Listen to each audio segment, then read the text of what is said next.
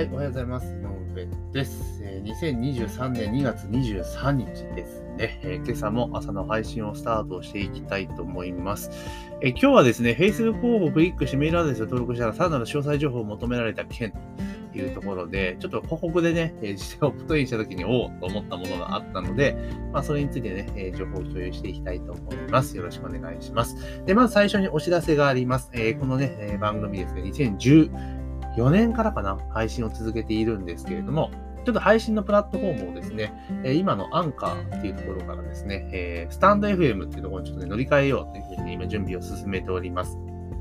で、えー、一応4月1日の配信からは、アンカーではなくて、スタイフからの配信をしていこうっていうところなんですね。で、Spotify であったりとか、Apple Podcast であったりとか、まあ、その辺はですね、あの、ちょっと番組自体が変わってしまうので、あれですけど、放送配信は続いていく形になります。えただですね、スタイフに登録してもらった方がですね、登録というかフォローしてもらった方が、メッセージをくれたり、コメントつけたりとか、いろいろできるんですね、細かいこと。で、あとは限定配信とかもできたりとかするので、えライブ配信の方で、ぜひね、この機会にね、スタイフの方も、えー、登録をしといていただけるとありがたいなというふうに思っております。で、音声の概要欄にですね、スタイフの私の番組のリンクを置いておきますので、えー、ぜひね、えー、それをクリックして、えー、フォローしといていただけるとありがたいなというふうに思っております。というところでね、えー、今日の、え、話なんですけども、Facebook 広告をクリックしてメールアドレスを登録したら、えー、さらに詳細な情報を求められた件というところで、えっ、と、今日、普通に Facebook をね、バーっと見てるときに、あの、報告が当然流れてくるじゃないですか、見たときにね、あ、なんだろう、この報告って、ちょっと興味深い、えまあ、自社と競合するような感じのテーマだったので、なんだろう、と思って。こう、パッとクリックしたんですね。で、えー、リード獲得広告っていうやつがあって、要は、えー、ランニングページとか作らなくても、その Facebook 上でフォームがね、バーンと出てきて、で、それに、えー、入力すればオプトインできるっていうつあの広告の出し方があるんですね。で、その場合、そのリード獲得広告っていうのを使うと、Facebook に登録されている、だ Facebook アカウントを開設した時に入れた名前とメールアドレスがそのままこうシュッと入っていくわけなんです。もう自動的に挿入されてるんですね。ですから、えー、ボタンタップするだけで登録、オプトに完了するっていうところなんですよ。だから比較的便利で、ハードルが高い、ハードルがすごい低くリストが集められるっていうところで、結構使い勝手は良かったりします。で、ただですね、あの、要はリストが Facebook 側に溜まっていくので、あの、これをですね、配信スタンド側と連携させないと、要は自動的にこうメールをね、飛ばしちゃってできなくなっちゃうわけですよ。自分で、えダウンロードして、で、それで自分でメールがマガスタンドにアップロードしなきゃいけないとかいう、ちょっと面倒なところがあるんですね。ただ最近は、あの国内のツールでもその自動連携できるツールが結構増えてきましたし、で、それなくてもザピアをうまく挟めば連携させることはできるんですね。やっぱりその登録直後にちゃんとメールが届かないと、え具合悪い部分があるので、そういうふうに使える、だから以前よりそういう使い勝手が良くなったっていうのは正直あります。で、今日の 話なんですけれども、そんな形でリード獲得広告が流れてきて、でもメールアドレスの名前が入ってる状態じゃないですか。だから2タップでポンポンってやったら、こう、まるまるプレゼントって広告ですから、あ、これよし、チェックできるぞと思って、えー、オプトインしたんですよ。そしたら、で、あの、多分自動連携させてないので、あの、自動連携させてない場合っていうのは、プレゼントコンテンツをその場で渡さなないと、ね、後からメールだと、で、届かないとかだと結構、届かないぞっていう連絡が増えちゃってですね、めんどくさいので、基本的には、その、リードファクトフォームの終わった後サンクス表示みたいなのができるので、そこでボタン作って、あの、コンテンツサイトに飛ばすっていうのが大体定番のやり方なんですけれども、でも同じくそうなってたので、まあ、クリックしたら、なんとですね、そこで出てきたページは、あの、今日、あの、なんていうかな、普通のコンテンツ提供ページじゃなくて、フォームが出てきたんですね。うん。で、そこのフォームが出てきて、要はダウンロードするためにこちらのフォームに入力してくださいみたいな感じになっていて、で、全部必須入力なんですよ。お、マジかと思って。で、結構、だから社名とか連絡先の電話番号だったりとか、結構細かい情報を、あの、取得するような、あの、流れになってたんですね。お、マジか、そこまで求めるか、みたいな感じで、要は、名前と、えっ、ー、と、メールアドレスと所在地と従業員数か、あ、また電話番号ないですね。で、これ入れなきゃいけないっていうところだったんですね。で、これね、あの、まあ、全然、その、なんて言うんだろう。あの、何も疑いを持たない人で、そのレポートが欲しいっていう人は多分入れるんだろうなっていうのがあるんですけど、で、人によっちゃですね、あの、なんつうの、さっき、さっき入れたじゃんっていう人は多分いるんですよね。さっき入れた情報、プラスアルファだったらわかるんですよ。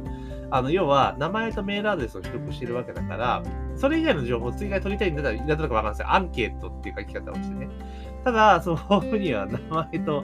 えー、メールアドレスを再度入力させて、で、都道府県と、えー、従業員数っていうのを入れてくださいっていうのがあるんですよ。これ結構摩擦を生んじゃうんですよね。うん。だからおそらく、あの、いこれね、多分、その、なんつうんだろう。ほとんどの人っていうか、ターゲットしている人は、おそらくは、あの、入れた後にこれが出たら、多分そのまま入れちゃうと思うんですよね。うん、だけど、えっと思う人は多分入れないんですよ。だから、えっと思う人は多分必要ないっていうので、ここでフィルターをかけてる可能性は当然ないとは言えないのかなと思ったりはしています。ただ、数を最大化して取っていこうというふうに思うのであれば、あの、ここはもうそもそも、あの、こんなんいらなくて、あたり、所在地とか知りたい場合は、あの、ここで、所在地情報みたいなことを、まあ、アンケートで選ぶぐらい、アンケートみたいな感じでやっといた方が良かったんじゃないかなと思ったりはします。うん。だからね、あの、結局広告で集客するときにどこを求めるかだと思うんですよ。例えば、アドレスの数、連絡先の数をとにかくいっぱい取りたいと思うのであれば、そのフォームに、で、そのオプトインさせるときのフォームっていうのはもうメールアドレスだけが鉄板なんですよ。名前とか取っちゃいけないんですね。うん。でそれだけ名前入れるだけでも結構、あの、なんつうのかな、えー、離脱多くなっちゃうので、アドレスだけ取るっていうパターンなんですよ。で、情報はその後徐々に集めていくっていうのが、ま、セオリーなんですよね。だから、例えば今回のケースで言うならば、そのオプトインさせるときはもうメールアドレスだけにして、で、最初の、そのなんだろう、オファーで出した PDF っていうのはもう渡せるような、すぐ渡せるような状態にしておいて、追加オファーで、ちょっとね、激しめなオファーを出して、そこで新たな情報を請求するっていうパターンに、まあ、する方がいいかなっていうふうに私は思います。例えば、あの、なんかで PDF 版配りますよっていうような形でオプトインさせるじゃないですか。その時はメールアドレスだけなんですよ。で、そこの後のワンタイムとかで、要は冊子版っていうか、ちょっとした電子書籍じゃなくて書籍を送りますよみたいな。あの、より詳しく解説した、だから例えば PDF は要約版だとするじゃないですか。だから本編みたいなちょちょっと厚めのやつの冊子を作って、こちらを、だから例えばいくらで売ってるものを、えー、無料で今プレゼントしますよっていう風にすれば、あれなんですよ。え、名前と住所と電話番号をゲットできちゃうんですよね。うん。なんでかって言ったら、その物が実際届くわけだから、あの、偽名入れられないじゃないですか。偽名じゃ届かないし、偽住所入れたら、嘘住所入れたら届かないから、あの、ちゃんと入れてくるわけなんですよね。うん。だからそういうふうにすると、結構その狙い通りの、ね、リストは取れるんじゃないかなというふうに思ったりはします。うん